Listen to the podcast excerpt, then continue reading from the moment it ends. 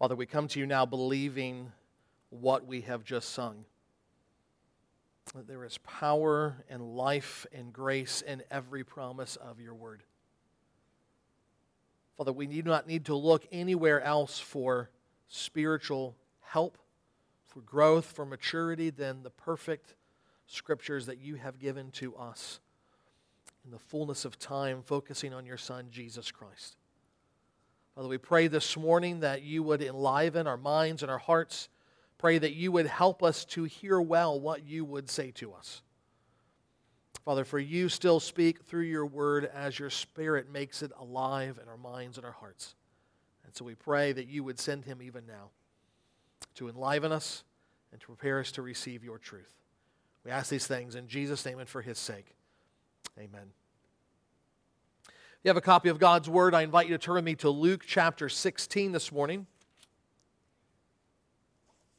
Luke chapter 16.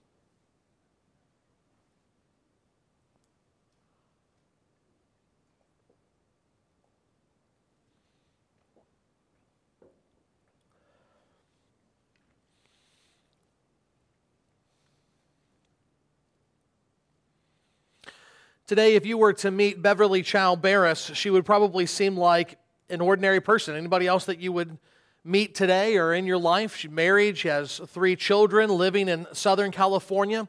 But unlike most of us here, she grew up in a home that had a family idol. I don't just mean something that the family cherished, I mean an actual idol, a physical statue that sat in the corner of the room, something you could see, something you could touch, although she says you should never touch it. That was not what it was there for. Instead, it should be prayed to, it should be revered, even worshiped. And often when we talk about idolatry, we think in those terms. We think of physical statues, something tangible that people would worship, talk to, pray to. But when we get to Luke chapter 16, Jesus talks about idolatry in other terms. In verse 13, he says, No one can serve two masters, for either he will hate the one and love the other, or he will be devoted to one and despise the other. You cannot serve God and money. And in this context, when we think about serving, we're talking about worship money can be served, not just God. Money can be worshiped, not just God. Money can be an idol.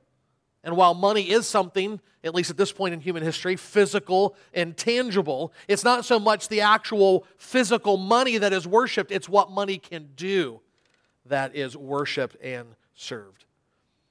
But the same can be said for lots of things we can make many things an idol. We can make a sense of security and safety an idol.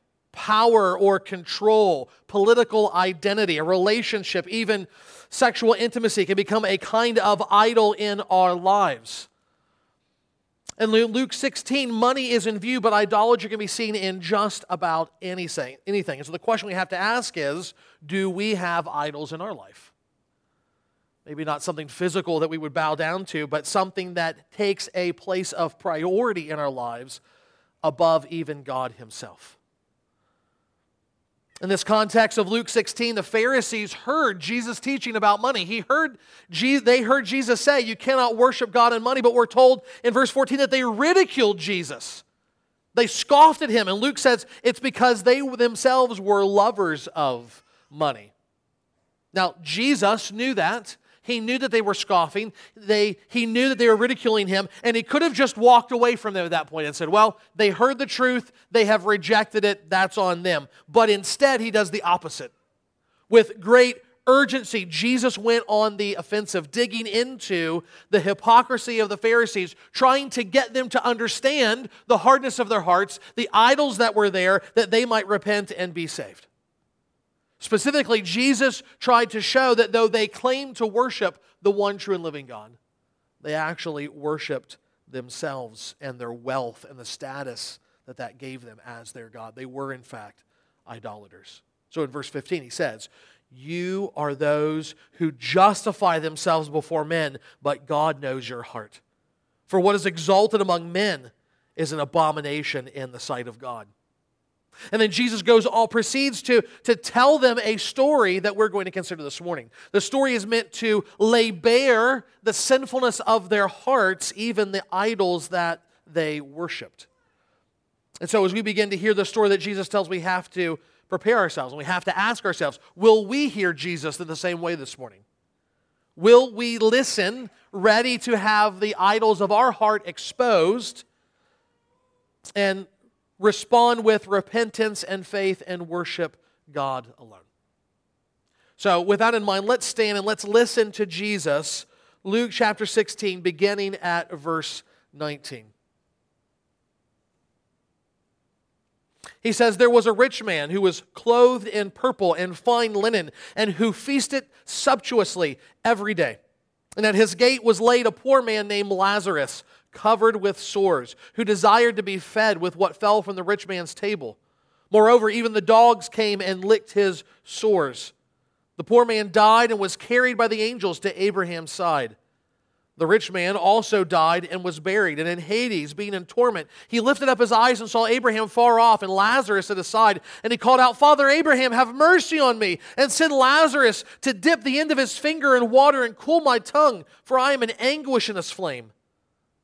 But Abraham said, Child, remember that you in your lifetime received your good things, and Lazarus in his like manner bad things. But now he is comforted here, and you are in anguish.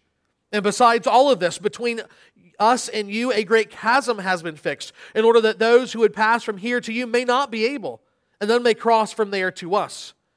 And he said, Then I beg you, Father, to send him to my father's house, for I have five brothers, that he may warn them, lest they also come into this place of torment. But Abraham said, They have Moses and the prophets. Let them hear them. And he said, No, Father Abraham, but if someone goes to them, if someone goes to them from the dead, they will repent. And he said to him, If they do not hear Moses and the prophets, neither will they be convinced if someone should rise from the dead. This is the Word of God. You may be seated. If you've been in church for a while, this passage may be a familiar one, but we need to stop and take note of its uniqueness before we begin to unpack it. Unlike every other place in the last two chapters, Luke does not introduce this passage by saying Jesus taught a parable. Moreover, we've seen Jesus tell parables, and they're always anonymous. We hear about a shepherd, a woman, a father, but here a man has a name. The story is also unique in that Jesus describes not just the coming judgment or a divine banquet, but the afterlife itself. Now, some have taken that to mean this isn't a parable, but something that really happened, a true story that Jesus is recounting for us. That may or may not be true, but even if it is true, we must see that Jesus is retelling that story, these events, in a parabolic fashion, that is, parable like fashion, using vivid imagery to convey spiritual realities. For example, we know from the Bible that death is a separation of the soul from the body. And in that intermediate state, the time between death and eternity, when we are either in paradise or torment, we will not have a physical form. We will exist as spirits. We're not, despite what some people may have taught you, that's not a good thing. That's not what we were designed for. We were designed for physicality. And this is part of what makes the resurrection such a hopeful thing that we will be as we are meant to be physical beings. And so here, Jesus, nevertheless, is describing these events in very real physical terms. The rich man has a tongue and exists where and there exists a physical barrier between paradise and torment. But that doesn't mean that we should take what he says as mere metaphor or think of it with less seriousness. Just the opposite. If the symbolism is so striking, how much more must the reality be both good and terrible? Again, we shouldn't press the details too hard. Instead, we should remember the context here. Jesus is seeking to call out the Pharisees for the hypocrisy of their worship. He wants to see them repent of the idols of their heart. And so, as we hear his words this morning, we see important truths that should also make us reflect on our own lives, reflect on our own hearts, consider our own ways. And in doing so, we see that we must first worship God with clear priority. Worship God with clear priority. Now, to understand that, we need to make some observations about the people in this narrative. Consider first the description of the rich man. This man's life is marked by self indulgence. In his time, purple was very expensive and often worn by wealthy kings. This man wears it all the time, loud and proud, wanting everybody to know, I can afford this. I saw that uh, just uh, one of these little uh, quirks of history comments, and there was uh, a, uh, a man from uh, somewhere in the Middle East, I believe, and he was visiting Britain, and he was looking at these uh, at, at, these Bentleys or Rolls Royce or this just fantastically expensive car of the time. And apparently, the guy in the showroom thought, um, "You probably can't afford this," and tried to say, "This this car is probably not for you." And out of spite, the man bought six and attached. Uh, uh, uh things on the front so that they would actually clean the streets of the town in which he lived. So he bought a Rolls Royce, a fleet of them, small fleet anyway, to be the garbage collectors of town. Uh, that's the kind of flaunting of wealth that we're talking about here. Jesus also, I think, slips in a little bit of humor. He talks about the fine linen. This is actually a word for one's undergarments, the kind of long nightshirt that, that we would recognize it as, that would be worn under someone's made robes. And I think Jesus' point here is to say, you want to know how, how rich this man was? Even his underwear was bougie. Moreover, Jesus makes the point of mentioning that his home doesn't have a door, it has a gate. This is an impressive home, set up like, uh, like a palace of sorts. And notice how he eats. Jesus says that he feasted sumptuously every day. And I say, well, of course, rich people eat well. But as D.A. Carson points out, you must remember the Jewish context. To eat sumptuously every day meant hard work every day. Now, you know, this man is not lifting a finger to prepare his meals, which means his servants are laboring day and night for food, even on the Sabbath. He has no concern for God to, to celebrate, to remember the Sabbath day, to rest, and to let his servants do the same, though it's prescribed by God. This rich man's lack of concern for anyone but himself is also seen in his treatment of the poor man, Lazarus. Notice in verse 20 says, At the gate of the rich man was laid a poor man named Lazarus, covered with sores, who desired to be fed with what fell from the rich man's table. Moreover, even the dogs came and licked his sores. Lazarus' name is somewhat ironic to us at first because it means God has helped. Where is the help from God? It appears to be absent here. This poor man is so weak and so sick, perhaps from malnourishment, he cannot even walk around to beg. Instead, he was laid at the gate of the rich man by the people of the town. Now, why would they lay him here? Why would they lay them at this gate of this rich man's house? Remember, this is before any kind of insurance, before kind of before any kind of socialized health care. In this society, the rich had an obligation, a social obligation, to provide for those that were poor. Sadly, though, the rich man never seems to take notice of him. For while Lazarus longs to get even the scraps of the leftovers from the rich man's table, those are reserved only for the dogs. You say, well, how do you know that? Well, because dogs in this context are not the cute and cuddly, the man's best friend kind that you may have around your house. These are undomesticated street dogs, which act more like guard dogs and are only around because there was food for them. And yet, these dogs, unlike the rich man, show some measure of kindness towards Lazarus by giving him a little bit of relief by licking his sores. The dog had more compassion on Lazarus than the rich man did.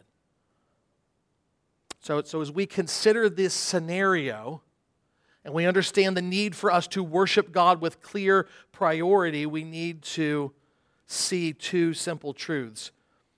Number one, as we seek to worship God with clear priority, worship guides our everyday choices worship guides our everyday choices. Remember, Jesus has in mind those that were lovers of money rather than lovers of God. And part of the reason this man loved his money is because he loved himself. Now, loving yourself, in one sense, is not bad. Um, you probably got up and fed yourself some food. You probably got up and bathed yourself. If not, please stay on the other side of the room. But, but there is self care involved, right? We, we, we, don't, we don't hate ourselves and our bodies, but there can also be a kind of inordinate self love that destroys the kind of God centered priorities that should be present in our lives. What you worship determines how you live each and every day, and it determines the kind of choices that you make. Think of the man in this story who thought so much of himself he would rather feed mangy wild dogs to guard him and his stuff than help another human being in need. The rich man's deficiency, not loving his neighbor as himself, came about. Why? Because he wasn't first loving God. He worshiped himself and his money, and he made choices that preserved his own indulgence, turning a blind eye to God or anyone else. Likewise, even today, just on a very simple level, uh, John makes very clear, and Pastor Jason is going to preach on this as he continues working through the letter of First John. We cannot claim to love God if we do not also love those around us.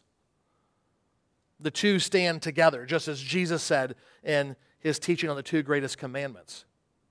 Therefore, the only way to right living is via right worship. If you don't write anything else down, that's worth writing down this morning. The way to right living comes by right worship. If we're truly loving God, if we're truly worshiping God as we should, then sacrificing for the sake of others will, will be quite normal to us. That might mean parting with our wealth, as in this passage. It might mean other things too. It might be thinking more about other people when we gather together on Sunday mornings. It might be lending out that second or third car that you're not using to someone who really does, knowing that you may not get that car back, at least not back in good condition. It might be serving your spouse rather than expecting your spouse to serve you. The sin of the rich man here is obvious, but let's consider the virtues of Lazarus as well. At this point, we've not explored the story fully, but we know that this poor man ends up eventually in paradise. He worships God rather than things. And he does so by faith. See, how do you know that? Well, notice Lazarus is associated with Abraham, the father of faith, we're told, the model of faith in the Bible. Specifically, though, faith in God's promises. Faith is not just this generic thing out there.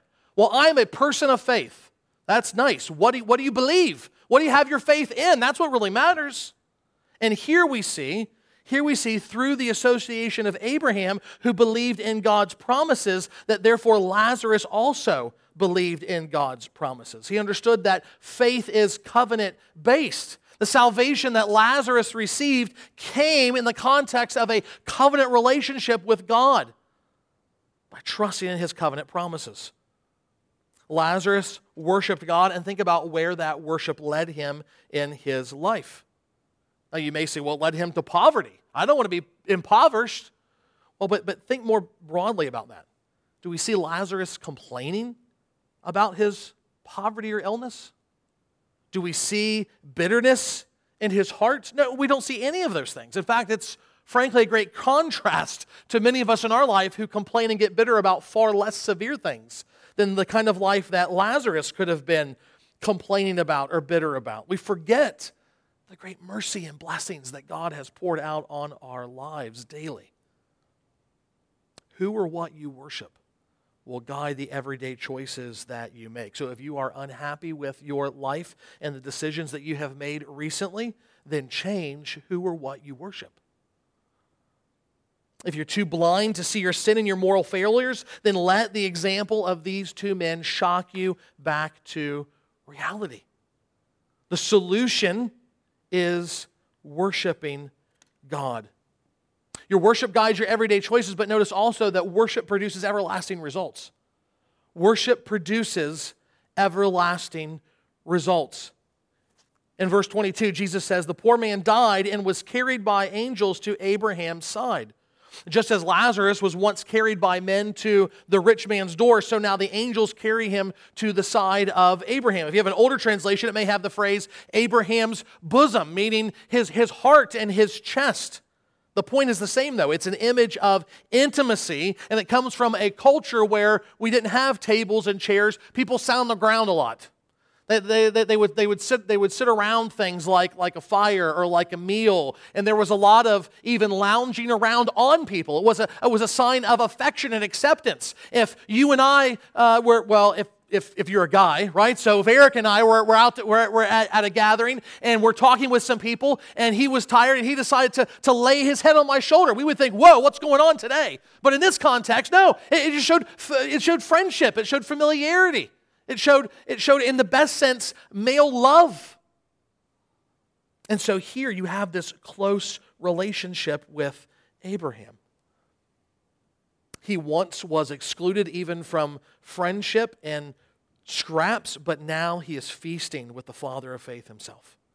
Now it's made clear Jesus has indeed helped him. God has helped him, just as his name says. He has helped him to have faith in his promises, and now he is in paradise, forgiven for his sins. But what of the rich man? Well, there's no paradise for him, only torment. Jesus says the rich man also died and was buried. And in Hades, being in torment, he lifted up his eyes and saw Abraham far off and Lazarus at his side. And he called out, Father Abraham, have mercy on me, and send Lazarus to dip the end of his finger in the water and cool my tongue, for I am in anguish in this flame. But Abraham said, Child, remember that in your lifetime, that you in your lifetime received your good things, and Lazarus in like manner bad things. But now he is comforted here, and you are in anguish. If it's possible, the rich man looks even worse in death than he did in life. N- notice what we see here. He knows who Lazarus is. So, so we can't go back into the, into the story, into the parable, into the real account, whatever it was, and say, well, he never went out and about. He had his entourage. He never noticed Lazarus. So he knows exactly who Lazarus is. And in his life, he chose to ignore him and the needs that he knew about day in and day out. Notice here in death, there is no sign of repentance or contrition from this man. Worse, he still thinks of Lazarus as someone who is beneath him. Abraham, have Lazarus come and give me a drink, he says. Why did he just ask Lazarus himself? Even in hell, this man is blind to reality. He thinks of himself as someone deserving the service of others. He is in pain and wants sympathy, but shows no sympathy for Lazarus. He cannot imagine giving up his sense of self importance. When we think about what comes after death, that there may be a, a compassionate impulse in us, a good impulse that says, well, well, maybe there'll be some kind of second chance. Maybe once the person is dead and they're in torment, they will come to realize the great folly of their actions and they will repent and they will turn to God and God will accept them. But number one, the Bible never teaches that, just the opposite. And one thing that we must be clear about is that God is not the one sending people to hell. They are sending themselves there by their rebellion against Him, by their worship of false gods, by their unrepentance. Notice also that what is clear in other parts of the Bible is certainly clear here. Those in torment, those in hell will not be repentant. They will not be sorrowful over their sins. Jesus makes this clear in Revelation 22. He says, in, in, in eternity, the unjust will be unjust still. The evildoer will be the evildoer still. Hell does not change anyone's mind about their sin or purge it from their soul.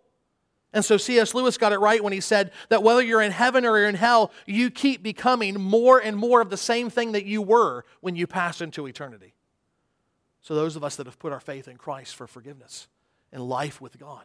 We will continue to more and more be filled with the glory of God's image, remaking us more and more into glorious beings, trophies of His grace, loving in fellowship with Him and with one another. And for those who have rejected God's love, who have rejected the clear evidence there's a Creator who deserves to be worshiped through creation itself, perhaps having heard the gospel and said, I don't need Jesus.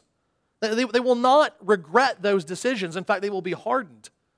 And they will become more even twisted and evil as they continue eternal existence in bitterness, despite the just judgment that they are receiving. Our faith will lead to changed lives in this life, but that is not the end. There is an eternity before us. There is a heaven to be gained, there is a hell to be feared. Our life now, now pales in comparison to eternity. That's why D.A. Carson says we must weigh everything in light of eternity, or else the things you cherish now may be the idols that condemn you. Nevertheless, hell is not inevitable. Lazarus experienced the joy of paradise after death. Just so today. In fact, God offers even more today because Christ has come. He has accomplished the work. And so now, with great clarity, the gospel is proclaimed forgiveness in life as part of a new creation if we look to Christ in faith and repentance. Therefore, understanding everything that has come before, let us also understand, brothers and sisters, that we have a calling, a necessary calling, to share Christ with confident boldness. Share Christ with confident boldness. For, for several years, that they're, I think they're a little out of fashion now, it seems, but for several years, every store that you can imagine. Bookstores like Barnes and Noble to everyday stores like Walmart and Kroger, in their book section, they would have a, a, a small grouping of books written by people who claim to have some kind of experience after death. They went to heaven, they went to hell, their kids went there, and now they came back and they have something to tell us about the afterlife. And for some people who are believers in Christ, they thought those stories were good and helpful. I, am not so sure about that. And I, and I think if we understand the theology that Jesus teaches here in this passage, all of us would say, I'm not so sure those things are helpful. Why? Well, first of all, the authenticity of those recount, recountings are dubious at best. In fact, one author has in recent years admitted that his work was an entire fabrication. Some may believe that they have had some kind of experience. I'm more likely to, I'm more inclined to believe that uh, that was simply their thoughts firing in their brain as their body struggled to, to, to deal with lack of life as we know it. The Bible is clear that once you pass from death to life, there is no going back until the resurrection. Secondly, even if those stories are true, they're likely completely useless because of what Jesus says in this passage. Think about the story that he is saying here. Think about what he makes clear. He makes super clear that it is only faith in God's promises that brings salvation. This is why we must proclaim boldly faith in God's promises brings salvation. Not faith in a story about heaven, or one kid claims to have seen. No, it is the promises of God, those promises that we sang about right before the sermon started, that give us the assurance that heaven and hell are real and that a choice must be made and that God is willing to bring us into fellowship with Himself. Moreover, look at verse 27. Jesus says the rich man was denied having his torment eased. Now he asks for something else. He says, Then I beg you, Father Abraham, to send to my father's house to send him, that is Lazarus, send into my father's house, for I have five brothers, so that he may warn them, lest they also come into this place of torment. What does Abraham say in verse 29? They have Moses and the prophets. Let them hear them. Send Lazarus to tell my brothers. You've got to warn them about this place. They do not want to be here. They will listen to Lazarus. And Abraham says, No, no. They have all they need. They have Moses and the prophets. In other words, they have the word of God. They have the scriptures, they have God's promises. That is enough. That's all they need. Everything that God has said on issues like the threat of eternal, uh, eternal punishment, the promise of eternal life, the nature of divine forgiveness and reconciliation, God has already spoken about in His Word. Just listen and believe. And when can they hear that? Every week. Because every Sabbath day in, in Jesus' day, the scriptures were read in the synagogues. Abraham is saying that just like this rich man, so also the brothers should make God the priority in their life. They should remember his creation and redemption of the people Israel through the Exodus, through his fulfillment of the promises to Abraham. They should listen to his promises and warnings and believe. And this is why, even today, we should proclaim Christ with confidence. It is not in our ability, it is not in our ministry prowess. It's not in our ability to be amazing uh, uh, uh, extroverts and, and engage with all kinds of people. That's not what produces faith. God's word produces faith. Most of us here are, are, well familiar with Romans 10 17. Faith comes by hearing, hearing the word of Christ. And we see this all throughout the Bible. If we will simply declare God's word and preach his promises, specifically now in the gospel, God will open blind eyes and save his people. Furthermore, we under, must understand that as we seek to boldly proclaim those promises, hard hearts are not persuaded by signs. Hard hearts are not persuaded by signs. The rich man has asked Abraham to send Lazarus to his brothers, and, and his request was denied. Abraham says that the, the scriptures are enough. Now, notice the rich man tries to correct Abraham's theology. He says, No, Father Abraham. But if someone goes to them from the dead, they will repent. Abraham said to him, If they do not hear Moses and the prophets, neither will they be convinced if someone should rise from the dead. The rich man says, My brothers just need some kind of sign, some kind of proof that God is real, the promises are true. So, so, so send someone back from the dead, send, send Lazarus back. Abraham says, No. If they're not going to listen to God's word, they're not going to be convinced by a sign, not even a sign like Lazarus rising from the dead. Now, now let's just pause. Let's think about this for a minute. Because whether or not this is true or not, we have another story in the Bible about a guy named Lazarus that was true. Historical narrative from John 11. You remember what happens there? Jesus has these two friends, these two disciples named Mary and Martha. They are sisters and they have a brother named Lazarus. And we know that Jesus is close to them, he loves them that Lazarus gets sick and dies. And not just a kind of princess bride, mostly dead. We're, we're talking really dead, okay? He is buried in the ground for four days in the Middle Eastern heat. His body has started to decay. Gases are being emitted, uh, emitted from his body, and he says, I want you to open the tomb. And his sister says, uh, But Lord, he stinks. You say, Did she really say that? Yeah, go look it up. John 11, verse 39. The old King James is my favorite. But Lord, he stinketh. Uh, we don't want to open that tomb, Jesus. I know you loved him. You may want to see him again, but we don't want to open that tomb. And he says, Yeah, we, we want to open that tomb. Why? Because they open the tomb and he says, Lazarus, come out. And it's not some zombie time, it, it is Lazarus, restored to health, coming out in the bandages. And Jesus has to say, uh, uh, Unbind him and, and set him free. He has given life back to Lazarus. And, and the, the family are rejoicing, the disciples are amazed. But what about the religious leaders? In the very next verse, John tells us they are seeking how to kill him. Here is a great sign. Someone, even someone named Lazarus, is brought back from the dead. But they don't believe. The hard hearts are not convinced. They aren't changed by signs. Miracles do not produce faith. The Word produces faith. But there's more. Think about the weight of Abraham's words here, the tragedy of these words. If they do not hear Moses and the prophets, neither will, be they, neither will they be convinced if someone should rise from the dead. There is another who rose from the dead. Not like Lazarus. I tend not to say Lazarus was resurrected because that implies that he would not die again. But he did die again, just like all of us are going to die one day. But there is another person that Luke tells us about, the whole Bible tells us about. His name was Jesus. And back in chapter 9, we're told that Jesus set his face like flint toward Jerusalem. That was Luke's way of telling us Jesus had decided now was the time for him to go to the cross. And he would begin making his way there.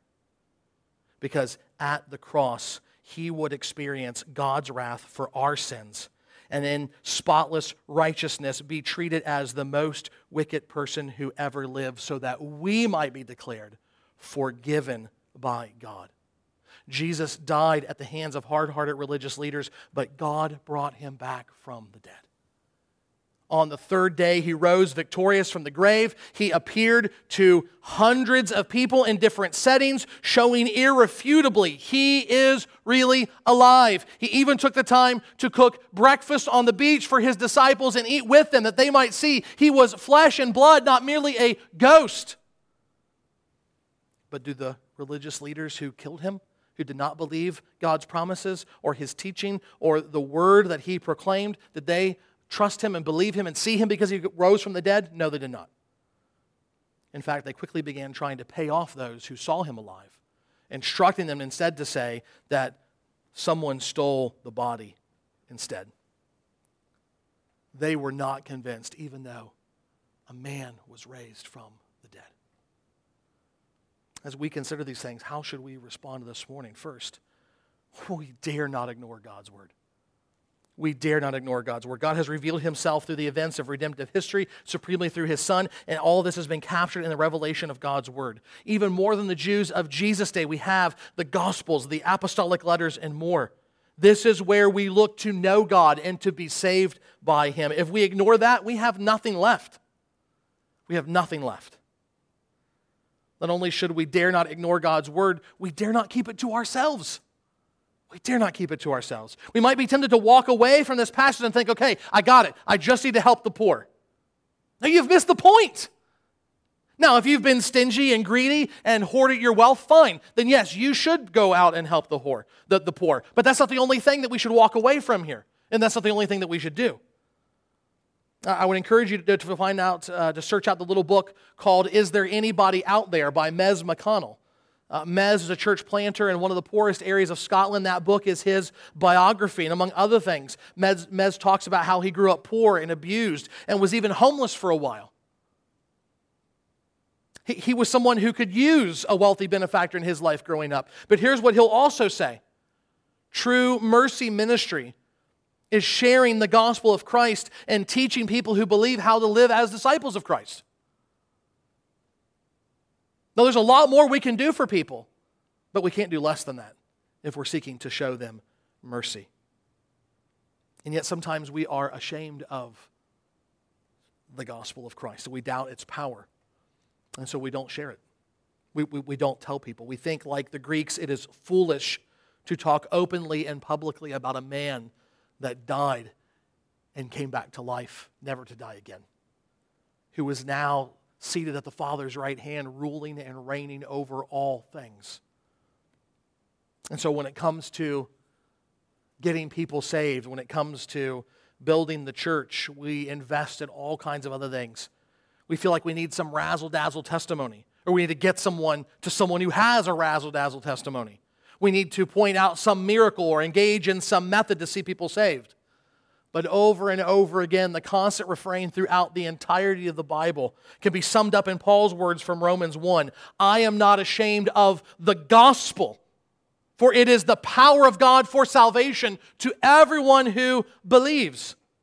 That, that's where our confidence lies in the Word of God, in the good news of Christ, not in anything that we do related to that. So, do you want to show mercy to someone this morning? Do you want to meet their needs? Start by sharing Christ with them. There's a lot, again, that you can do after, but not less. Preach the gospel so that men and women everywhere might believe, brothers and sisters. Remember Beverly Chao Berrios that we talked about at the beginning? Someone who grew up with a family idol? She doesn't have an idol in her house anymore. Because when she was a young girl, her parents turned from idols to serve the living God. Listen to how she describes this life changing event. She says, There's a memory seared into my mind from when I was 12 years old. I was watching from the back door of our home as my father brought out an axe. Laying prostrate on the ground was a three foot tall, intricately designed statue of Buddha carved from wood. The axe went flying through the air over my father's shoulder, landing with a loud thwack.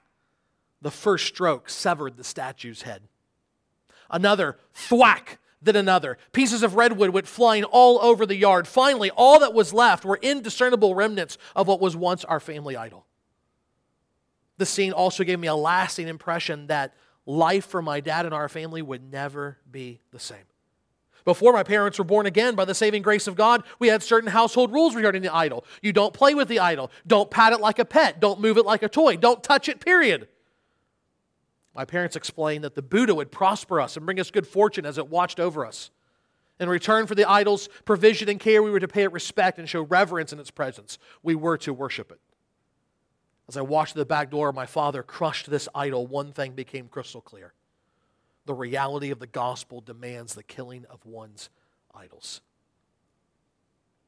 In this passage, Jesus is zeroing in on the Pharisees' idols of wealth and reputation, showing them the good news of God's willingness to forgive if they repent.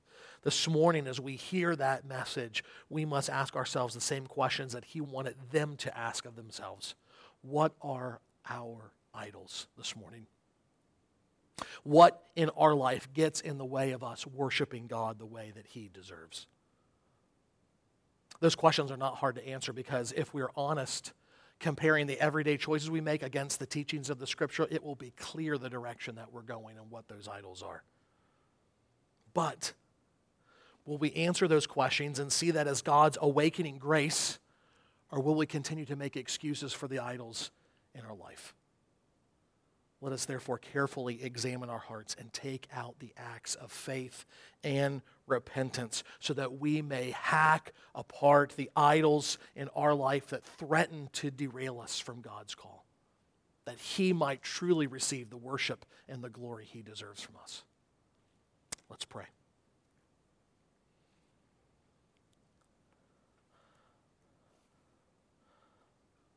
Father, we are indeed thankful for your word. We're thankful for its life giving power. We're thankful that you send your Spirit to open our eyes that we might behold wonderful things from your law. Father, as we think about these Pharisees who were so blinded to their idols, their love of money rather than their love of you, and the striking picture that Jesus provides of that through the story of Lazarus and the rich man. Father, we pray that we would not, again, we would not simply think this is about money. It might be in our lives, but it's about more than that. It's about holding on to something and making it so precious, so valuable that we do not worship you the way that you deserve to be worshiped. So, Father, this morning we pray that you would free us from those things. We pray for those that are here and they have some idol that is keeping them from trusting Christ for the forgiveness of their sins, to be reconciled to you, that you might be their God and they your people. We pray that you would free them from that this morning, that you would open their eyes to see the glory of your Son as the Savior of the world and trust Him. We pray for those of us that have long worshiped your Son, that have long trusted in Him as our Savior, and yet, Father, we still trust other things as well. Maybe even intangible things, but we cling to them because we feel like we need them. Father, help us to let go of those things. In light of all the mercy that you provide, all of the grace that you give, all that you are for your people, Father, if you indeed are our shepherd, then we lack nothing. You will always provide for what we need. Father, help us to trust in you. Help us to leave our idols in the dust. Help us to hack them apart through faith and repentance in you and your precious promises. Help us not to be like the hard hearted Pharisees. Help us not to be those who thought if, if, if we just see the right sign, Father, you have given us the perfect sign of your Son coming back from the dead. Do not leave us with hard hearts, but help us put our faith in him.